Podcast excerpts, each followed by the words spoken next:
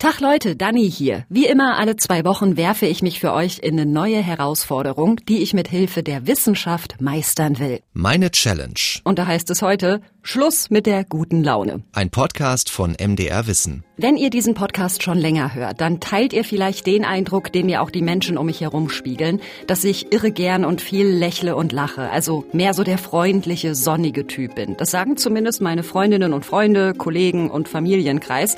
Dani, du bist freundlich, witzig und ja, ich sag mal, stimmungsfördernd. Aber was ist denn, wenn ich mein Lächeln und Lachen mal ausknipse? Ich kann mir gar nicht vorstellen, was das mit mir macht, sozial, psychisch und vielleicht ja auch sogar körperlich. Das will ich rauskriegen, indem ich es mal ausprobiere und mit Expertinnen und Experten drüber rede. Meine Challenge lautet, nicht mehr lachen, sogar nicht mal mehr lächeln. Eine Woche lang, auch wenn ich echt nicht weiß, ob ich das durchhalte. Puh.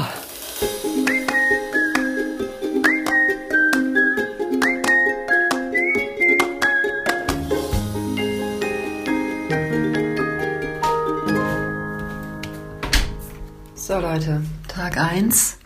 Die Challenge geht los. Ich stehe gerade vom Badezimmerspiegel und gucke mir mein Gesicht an, wie es in den nächsten Tagen aussehen wird. Kein Lachen, kein Lächeln, alle Freundlichkeit irgendwie rausgebügelt.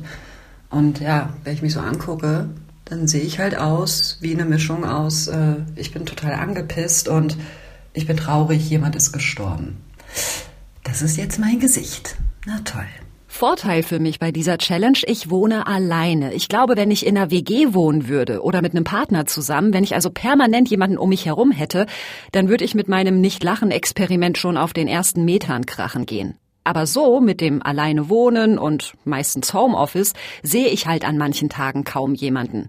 Was aber wiederum nicht heißt, dass ich da nicht lächle oder lache, ja? Zum Beispiel, wenn mir ein lustiges Video in die Timeline gespült wird oder wenn ich kurz mit einem Kumpel telefoniere. Tja, ist alles verboten jetzt. Oder besser gesagt, nur noch in der Miesepeter-Variante erlaubt.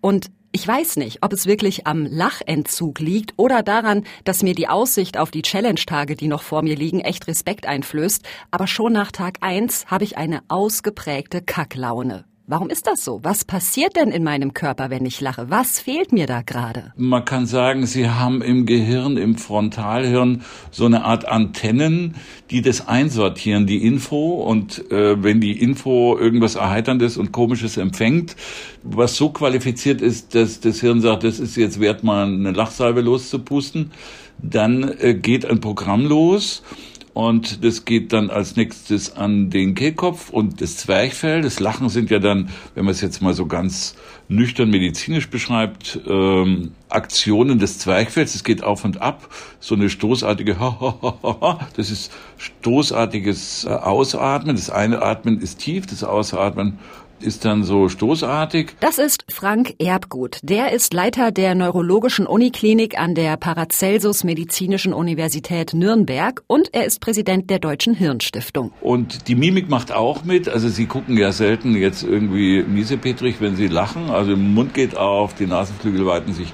Hirn macht eher ein fröhliches Gesicht und dann kommt noch eine ganze Menge dazu, hängt so ein bisschen vom Typ ab. Also denken Sie an so äh, Sprichwörter, sich vor Lachen biegen, also manche wippen dann im Oberkörper oder vor Lachen kringeln und kugeln oder sich vor Lachen schütteln. Also es kann dazukommen, manche klopfen sich dann auf die Schenkel und es dauert nicht ewig.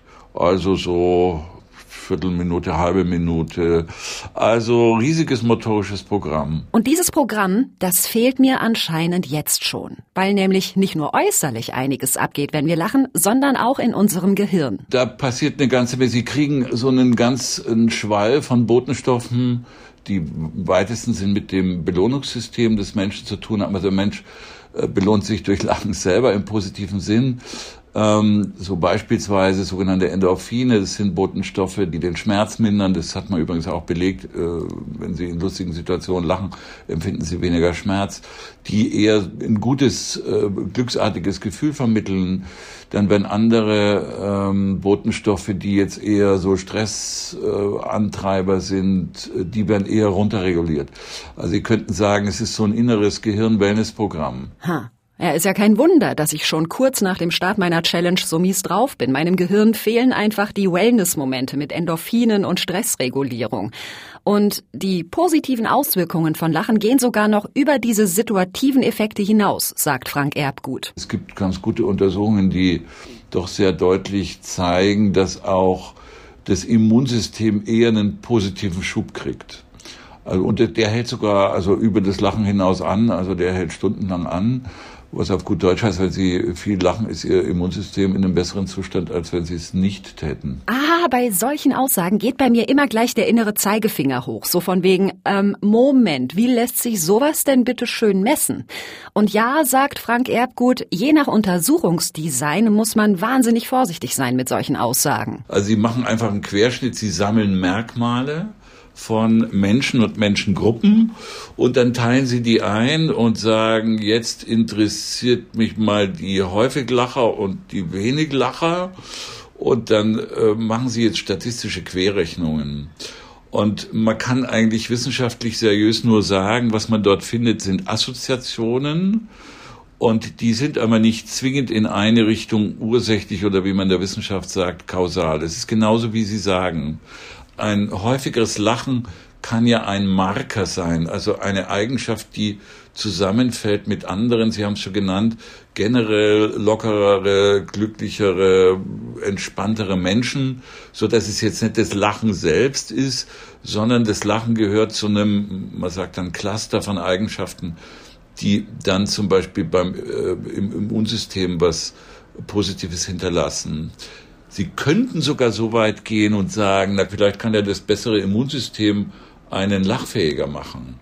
Also rein streng wissenschaftlich könnten Sie die Frage stellen, da hätte man jetzt keine so guten Argumente, das so zu begründen. Aber völlig klar, es sind ein bisschen plakative Aussagen. Da hat Erbgut natürlich einen Punkt. Was jetzt aber nicht heißen soll, dass so gar keine positiven Auswirkungen von Lachen nachweisbar sind, ja? Ich mach's mal am Blutdruck fest. Während Sie lachen, steigt er eher. Und wenn sozusagen das Lachen hinter ihnen liegt, äh, ich hatte ja vorhin von Wellnessprogrammen gesprochen, dann sinkt er wieder ab auf relativ gute, äh, normale und eher niedrige Werte, selbst bei Menschen, die einen hohen Blutdruck haben. Daraus kann man schließen, das ist eigentlich eine eher günstige Körperreaktion nach der kurzen Lachphase.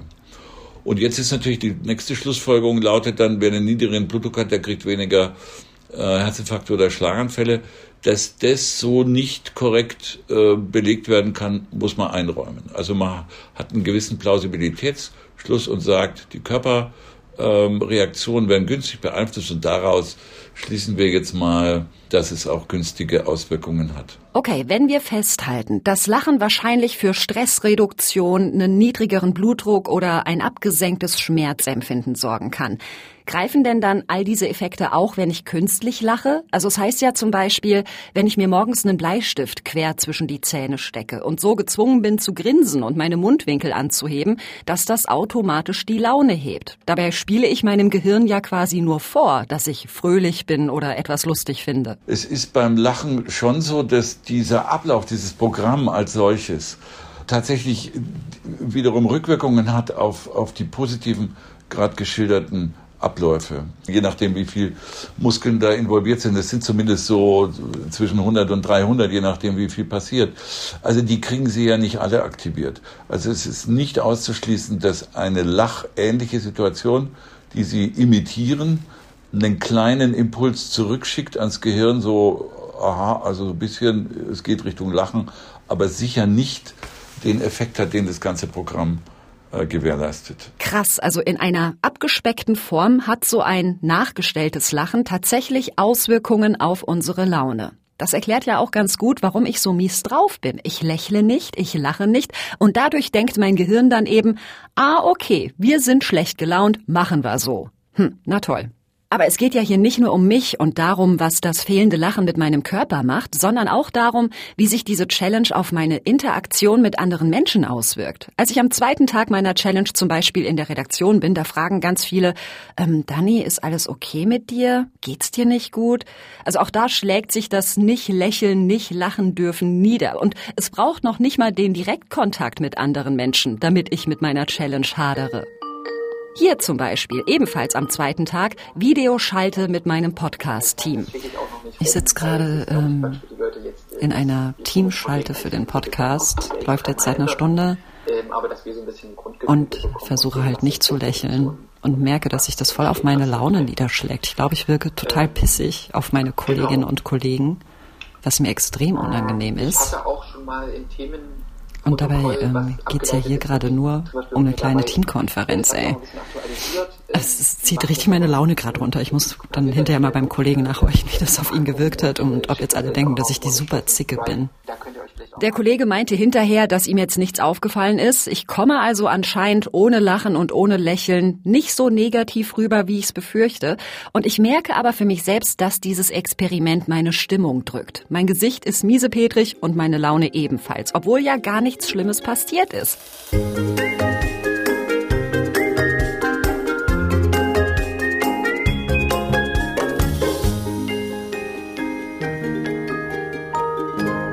Bin jetzt an Tag drei meiner Challenge und ich glaube, dass ich in den letzten Tagen unbewusst Begegnungen so ein bisschen aus dem Weg gegangen bin, damit ich mich nicht in Gefahr bringe, ja.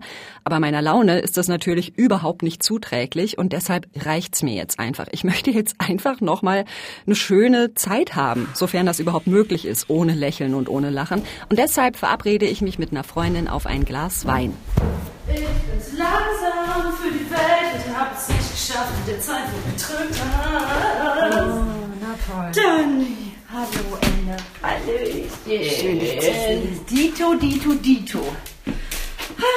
Es ist so merkwürdig. Ich freue mich total, meine Freundin zu sehen und wir lachen normalerweise ganz viel rum und albern und reden Blödsinn.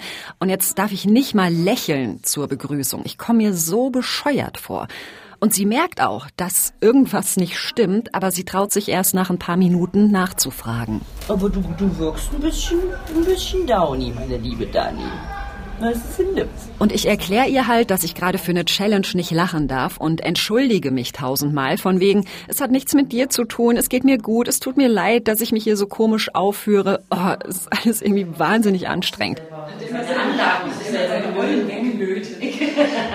ich halte das auch noch ein bisschen durch, aber je später der Abend wird, desto öfter rutscht mir halt doch so ein kleines Lachen raus und irgendwann gebe ich mich einfach geschlagen. Es blubbert einfach aus mir raus. Du hast immer mal einen lauten Schrei gegeben aus dem Kinderzimmer. oh Und klar denke ich, nein, meine Challenge, scheiße. Aber dann ja, keine Ahnung, dann lasse ich mich total mitreißen, nachdem der Bann sozusagen einmal gebrochen ist. Wir schnacken und lachen und es ist einfach so eine krasse Befreiung. Ich bin zum ersten Mal seit Beginn meiner Challenge wieder fröhlich und glücklich. Ich weiß, dass das jetzt übertrieben klingt, ja, aber es fühlt sich an wie, oh, endlich kann ich loslassen, endlich kann ich ich sein, endlich kann ich mein Gehirn wieder mit Glückshormonen fluten. Und das ist so wunderbar. Also mir wird jetzt erst so richtig klar, wie bedrückt, wie missgelaunt ich unterwegs gewesen bin. Einfach nur, weil ich nicht gelächelt und nicht gelacht habe. Und das hole ich jetzt alles mit Enne nach.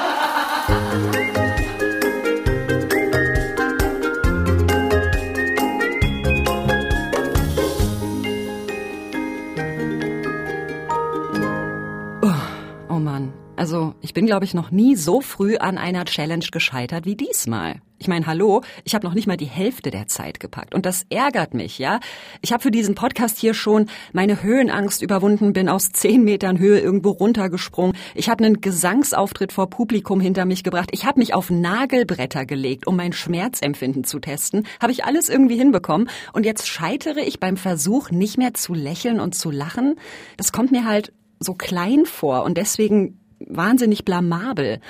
Und gleichzeitig denke ich natürlich irre viel rum auf den Erfahrungen, die ich jetzt in diesen drei Tagen gemacht habe. Zum Beispiel, als ich da Besuch hatte von Enne. Bevor ich da meinen Lachbann gebrochen habe, hatte ich das Gefühl, dass ich mit meinem schlechte Laune-Gesicht nicht nur meine Stimmung runterziehe, sondern auch ihre. Also, dass ich so den ganzen Abend kaputt mache, nur weil ich nicht lächle und nicht lache. Es ist über, wenn man sich anschließt an die Studien und die Forschung, zu den Spiegelneuronen äh, etwas, was genauso ansteckend ist wie Müdigkeit, wie Traurigkeit. Also wenn jemand ganz traurig ist und wir ganz normal ausgeprägte Spiegelneuronen haben, dann bin ich ja betroffen. Ja, wenn Sie mir erzählen, dass äh, eine Freundin verstorben ist oder ein Familienmitglied, dann bin ich ja erstmal sehr betroffen und trauere mit ihnen. Da würde ich nicht sagen, Mensch, cool, lass uns was trinken gehen, wir gehen zu einer Party, ja, was für eine spaßige Situation, und ähm, andersrum, wenn Sie mir was Lustiges erzählen, dann ist das natürlich ganz ansteckend. Das ist Eva Ullmann. Die beschäftigt sich seit Jahren mit dem Thema Lachen und Humor und hat das Deutsche Institut für Humor in Leipzig gegründet. Und was sie da sagt, ist ein ganz wichtiger Dreh- und Angelpunkt. Spiegelneuronen. Wenn mein Gegenüber lächelt oder lacht, dann werden in meinem Kopf Bereiche aktiv, als würde ich selber gerade lächeln oder lachen. Manchmal muss man einfach lachen, weil jemand so eine lustige Lache hat. Man fand vielleicht nicht mal den Grund oder den Witz witzig, sondern man findet es einfach schön, sie anzugucken, sie grinsen, sie lachen, das äh, ist eben ansteckend und das entspannt auch wieder die Situation. Es ist ein Signal von, ich bin nicht gefährlich, du bist nicht gefährlich, wir können uns hier entspannen, wir können uns vertrauen. Lächeln und Lachen sind also wie soziales Schmiermittel. Auf die Weise holen wir andere quasi in unser Team. Und das ist generell etwas, was ich recht früh bei meiner Challenge gemerkt habe. Ich lache oder lächle nicht nur, weil ich fröhlich bin oder irgendwas lustig finde, sondern auch in ganz vielen anderen Situationen. Zum Beispiel, wenn ich neue Menschen kennenlerne, ja, wegen erster Eindruck und so. Man will ja freundlich sein. Und das Interview mit Eva Ullmann, das habe ich während dieser drei Tage geführt, wo ich nicht gelacht habe und nicht gelächelt habe. Und es ist mir so irre schwer gefallen, meine Spiegelneuronen an die kurze Leine zu legen, ja. Also Eva Ullmann halt so voll freundlich und hier mal ein Witzchen und da mal ein Lacher und ich so, absolute Grabesstimmung im Gesicht. Also probiert das mal aus. Das ist wahnsinnig merkwürdig und irre schwer durchzuhalten. Und ich muss mich erstmal entschuldigen. Ich bin normalerweise eine Person, die sehr viel lächelt und sehr viel lacht, aber ich mache ja gerade die Challenge, nicht zu lachen, nicht zu lächeln. Deswegen äh, denken Sie bitte nicht, dass ich äh, unfreundlich oder pissig oder sonst was bin. Davon habe ich schon gehört, Sie dürfen nicht lachen. Ne? Deswegen, äh, eigentlich sollte ich auch ein bisschen das Lachen reduzieren, um es Ihnen ein bisschen äh, leichter zu machen.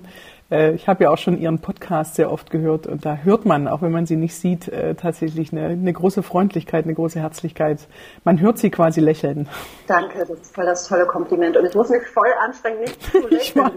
Sehr gut. Ah, okay. Sie machen das super. Sie machen das super. Lachen und Lächeln verbindet also, lässt uns zugänglich wirken und einander nahe fühlen. Und ein weiterer ganz wichtiger Faktor, Spannung abbauen. Kennt ihr vielleicht auch, oder? Mir passiert das ganz häufig, dass ich zum Beispiel verlegen kichere, wenn eine Situation unangenehm ist, aufgeladen oder wenn ich was Falsches gesagt habe oder so.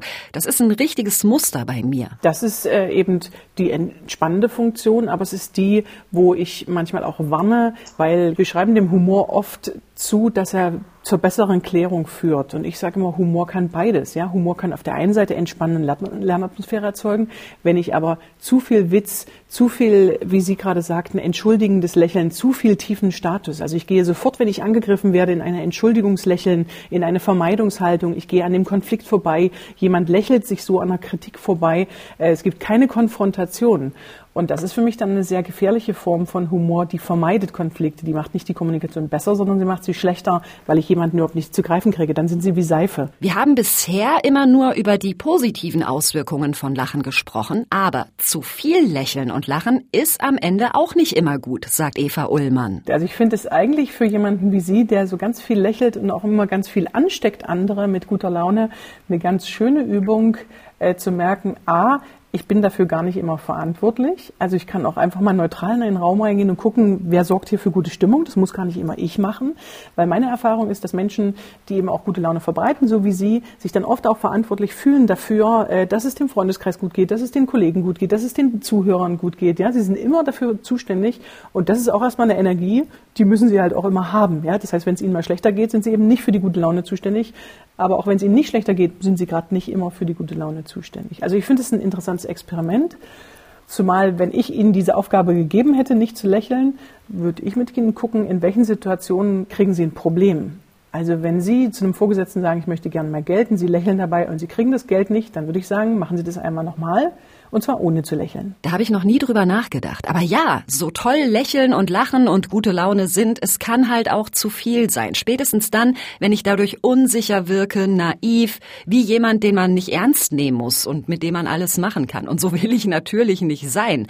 Und wenn ich wirklich richtig mies drauf bin oder irgendwas blöd finde, dann zeige ich das auch, denke ich. Also zumindest Personen gegenüber, die mir nahestehen. Aber so ganz generell im Alltag öfter mal das Lächeln ausknipsen, nicht immer Sonnenschein und hihi, hallo, alles ist schön. Das klingt schon sinnvoll und ich habe es ja auch gerade ausprobiert, quasi in der Hardcore-Variante.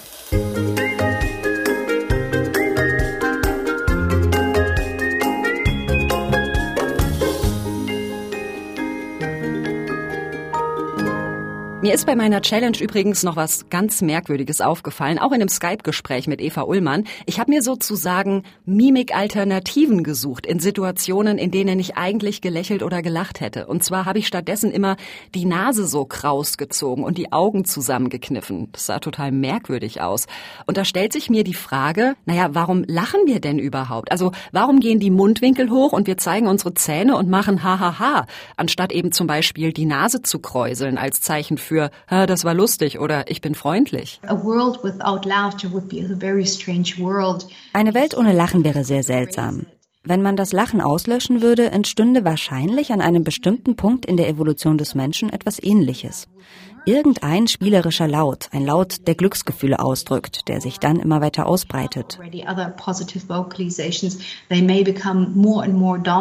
Ha, das ist ja genau das, was ich gemacht habe. Lachen ging nicht, also habe ich mir was anderes gesucht, als würde ich meine eigene kleine Evolution durchspielen.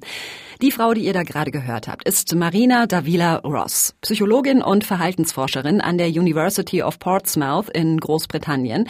Und sie untersucht, wie das Lachen in die Welt gekommen ist, könnte man sagen. Und zwar anhand von Affen. Und sie sagt, Lachen gibt es schon sehr, sehr lange und es hat sich in dieser Zeit immer wieder verändert. So ein bisschen wie ein Instrument, auf dem wir immer kompliziertere Stücke spielen können. So laughter most likely gradually changed over these 13 or 16 million years in both form and in function. Lachen ist in über 13 bis 16 Millionen Jahren sowohl in seiner Form als auch in seiner Funktion komplexer geworden.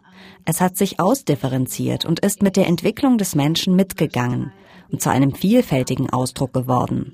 Menschen nutzen das Lachen beim Ausatmen, Affen lachen beim Ein- und beim Ausatmen. Bei den Menschen kam im Gegensatz zu den Affen irgendwann die Stimme dazu, sodass es nach einem Haha, Hehe klingt. Hahaha, Hehehe, it has this vowel component. And apes do not produce these. Affen lachen also anders als wir und anscheinend nutzen wir dieses Vokallachen ganz gezielt als eine von vielen Varianten. So perhaps this vowel component die Vokale spielen eine wichtige Rolle bei der Frage, wie wir Lachen wahrnehmen. John Bakarowski und Michael Overin haben herausgefunden, dass das Lachen mit Vokallauten einen sehr positiven Eindruck auf Zuhörende hat. Grunzendes Lachen oder bellendes Lachen rufen eine weniger positive Reaktion hervor. Vielleicht hat sich das Lachen ja verändert, um überzeugender zu wirken. So perhaps laughter changed in form in order to have more of an impact on the listeners. Warum wir ausgerechnet lachen, also Mundwinkel hoch, Zähne zeigen, haha machen, darauf gibt es leider keine Antwort. Marina Davila Ross und ihre Kolleginnen und Kollegen untersuchen, welche Gemeinsamkeiten das menschliche und das Lachen von Affen haben, indem sie das sogenannte Facial Action Coding System benutzen, also eine genaue Kategorisierung, in welchen Situationen welche Gesichtsmuskeln aktiv werden. Und da zeigt sich, wenn Affen miteinander spielen, dann machen sie ein ähnliches Gesicht wie wir Menschen, wenn wir lachen. So laughter in apes seems to have an important role in social bonding. It helps to maintain these bonds, it helps to establish new bonds, important social relationships. Lachen scheint bei Affen eine wichtige Rolle fürs Zusammengehörigkeitsgefühl zu spielen. Sie schaffen und festigen so Bindungen innerhalb der Gruppe. Das beobachten wir vor allem bei den Menschenaffen aus Afrika, die in großen sozialen Gruppierungen leben. Ähnlich wie bei den Menschen. Lachen oder ein Lächeln nutzen wir, um Stille zu überbrücken, um Freundschaften zu knüpfen. Der Mensch ist sehr sozial. Da spielt das eine große Rolle. So it plays such an important role and we are highly sociable beings. Es gibt also Parallelen zwischen Affen und Menschenlachen. Aber klar, auch jede Menge Unterschiede. Wir Menschen haben das Instrument des Lachens im Laufe der Evolution immer weiter ausdifferenziert. Bei uns findet das nicht nur in Spielsituationen statt. Und noch ein anderes Beispiel. Wir lachen auch, wenn wir etwas Schönes oder Lustiges nur beobachten, also passiv sind.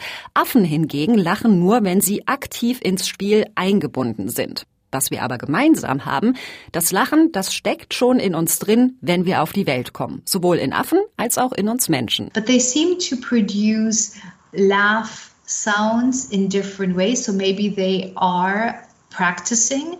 But I would not say that this is conscious. This is Affen produzieren Lachgeräusche auf verschiedene Weise. Das kann daran liegen, dass sie üben. Aber ich würde nicht sagen, dass sie es bewusst machen. Es ist eher mit einem Gefühlsausbruch zu vergleichen, wenn eine Schimpansenmutter ihr Junges kitzelt. Schimpansen stoßen Lachlaute schon aus, wenn sie nur ein paar Monate alt sind. Es könnte auf die Aufmerksamkeit, die sie vom Muttertier bekommen, zurückzuführen sein. Es ist erstmal ein emotionaler Ausdruck, der auf eine unmittelbare Zuwendung hin eintritt. Später wird es dann zu einem Ausdruck, den sie nachahmen. In Spielsituationen zum Beispiel, wenn ein älteres Tier lacht und ein junges ahmt das Lachen nach, scheint das die Spielsituation zu verlängern. Spielen ist dann wie so eine Art Plattform, um den bewussten Umgang mit Lachen zu erlernen. So most likely that's a platform for learning about laughter when they're playing with individuals later on. Lachen ist also ein bisschen wie Weinen, eine körperliche Reaktion, die wir von Geburt an mitbringen. Wir müssen das nicht erst lernen. Aber den Einsatz von Lachen als soziales Instrument, als bewusstes Signal, den lernen wir dann eben erst im Zusammensein mit anderen durch Beobachtung und Imitation.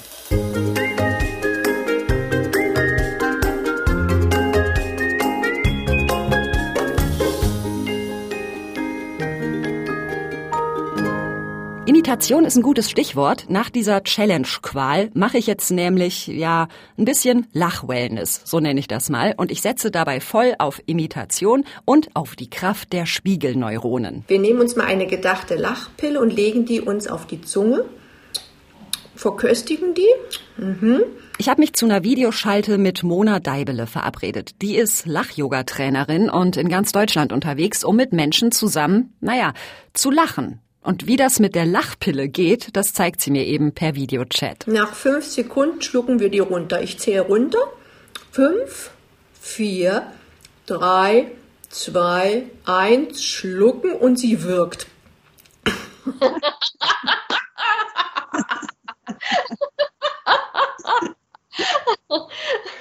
Wir nehmen eine andere, die wirkt schon seit nach drei Sekunden.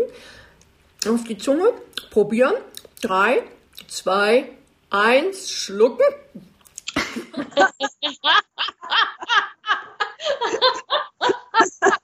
Die Idee hinter dem Ganzen geht so. Durch das gezielte Lachen atme ich viel tiefer ein. Meine Sauerstoffversorgung wird also verbessert. Der Körper gerät in Bewegung, die Laune steigt. Das sind so die Versprechen. Alles Effekte, die wir auch beim normalen Lachen haben, sagt Mona Deibele. Genau. Man nutzt also eine bestimmte Begabung des Körpers aus, der nicht unterscheiden kann zwischen einem initiierten Lachen, einem gewollten Lachen und einem ganz spontanen Lachen, wie wir es eigentlich immer wollen.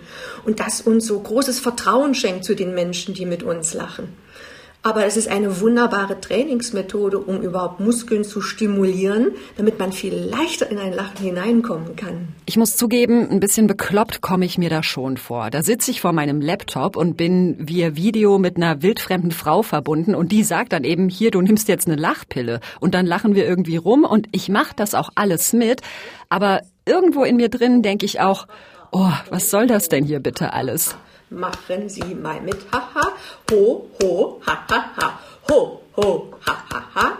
Ho, ho, ha, ha, ha. Jawohl. Sehr gut, sehr gut. Yeah. Andererseits, als wir mit unserem kleinen Lach-Yoga-Crashkurs durch sind, da merke ich, dass es mir richtig gut geht. Die Hände können gerne mal auf den Bauch, mal kurz für sich sein, nachspüren, was hat das Lachen mit mir gemacht. Führt sich mein Körper an? Wo ist der Atem jetzt zu spüren? Und sich darauf freuen, mit mehr Heiterkeit in den Tag zu gehen. Schön, ich fühle mich ganz entspannt, als hätte ich einmal den kompletten Körper so ausgeschüttelt. Ja, Lachen bewirkt bestimmt ganz viel. Aber man kann wirklich sagen, jeder geht mit gelasseneren, entspannteren Gesichtszügen aus Lach-Yoga heraus, als er sowieso schon gekommen ist. Ich merke auch gerade, ich habe so dieses, ähm, wie soll ich sagen, die ganz leicht gekräuselten Augenwinkel sozusagen. So, die sind so immer noch da, obwohl ich ja gerade nicht aktiv lache oder so, aber so, als ob mein Gesicht positiver gestimmt wäre. So fühlt es sich gerade an. Hätte ich nicht gedacht, muss ich sagen. Hätte ich nicht gedacht, dass es so, so einfach ist tatsächlich. Also so merkwürdig sich diese Lach-Yoga-Session zwischendurch angefühlt hat, vielleicht auch, weil es für mich halt völlig neu war, hinterher geht es mir total gut. Ich habe halt im Alltag nie drauf geachtet, was es mit mir macht, wenn ich lächle oder so einen richtig schönen Lachanfall habe. Aber jetzt, wo ich weiß, wie beschissen es sich ohne anfühlt, weiß ich dieses Gefühl viel mehr zu schätzen. Obwohl es ja gerade mal drei Tage waren, die ich nicht gelächelt und nicht gelacht habe, bevor ich dann krachen gegangen bin. Ich habe diese Challenge also ganz eindeutig nicht geschafft. Aber selbst wenn ich da jetzt nicht hätte lachen müssen mit meiner Freundin, ich glaube, dann hätte ich das abgebrochen irgendwann. Ich hätte das nicht die komplette Woche durchgehalten. Gut, vielleicht hätte es funktioniert, wenn ich mich einfach komplett zu Hause eingesperrt und jeden menschlichen Kontakt vermieden hätte. Aber das ist ja keine Option, Leute. Ich hätte wirklich nie gedacht, wie sehr mich das beeinträchtigt, nicht lachen, nicht lächeln zu dürfen. Probiert's mal aus, ja? Ihr werdet sehen, der Plan klingt total easy, die Umsetzung ist ein völlig anderer Schnack. Aber diese paar Tage, die waren auch lehrreich. Erstens, weil ich gemerkt habe, in wie vielen Situationen ich normalerweise lächle und lache, auch oft ganz unbewusst, und dass das natürlich eine schöne Sache ist und unsere Bindungen stärkt und alles. Aber zweitens, dass Nichtlachen und Nichtlächeln manchmal auch gar nicht so negativ rüberkommt, wie ich denke. Das habe ich auch gelernt. Dass ich ruhig mal naja, jetzt nicht unfreundlich, aber neutrales Gesicht machen und ernst bleiben kann. Gerade wenn es vielleicht um was Wichtiges geht, wo ich sonst immer so zum Unsicherheits- und Verlegenheitslachen neige. Aber mal abgesehen davon freue ich mich gerade einfach, dass ich jetzt wieder freundlich und fröhlich sein darf. Und deshalb kann ich euch auch äh, ganz freundlich und fröhlich Tschüss sagen an dieser Stelle. Das war meine Lach-Challenge. Die habe ich gemacht zusammen mit Clara Fröhlich, Thomas Jehn und Carsten Möbius. Wenn ihr Fragen habt oder Kritik oder eigene Ideen, welche Challenge ich mal angehen soll hier im Podcast, dann schreibt uns gerne eine E-Mail an challenge.mdr.de. Und auf die Ohren gibt's uns wie immer in zwei Wochen wieder. Ihr findet uns auf challenge.mdr.de in der ARD Audiothek, auf Spotify, bei Apple Podcasts und überall sonst, wo es Podcasts gibt. Bis dahin. Tschüss.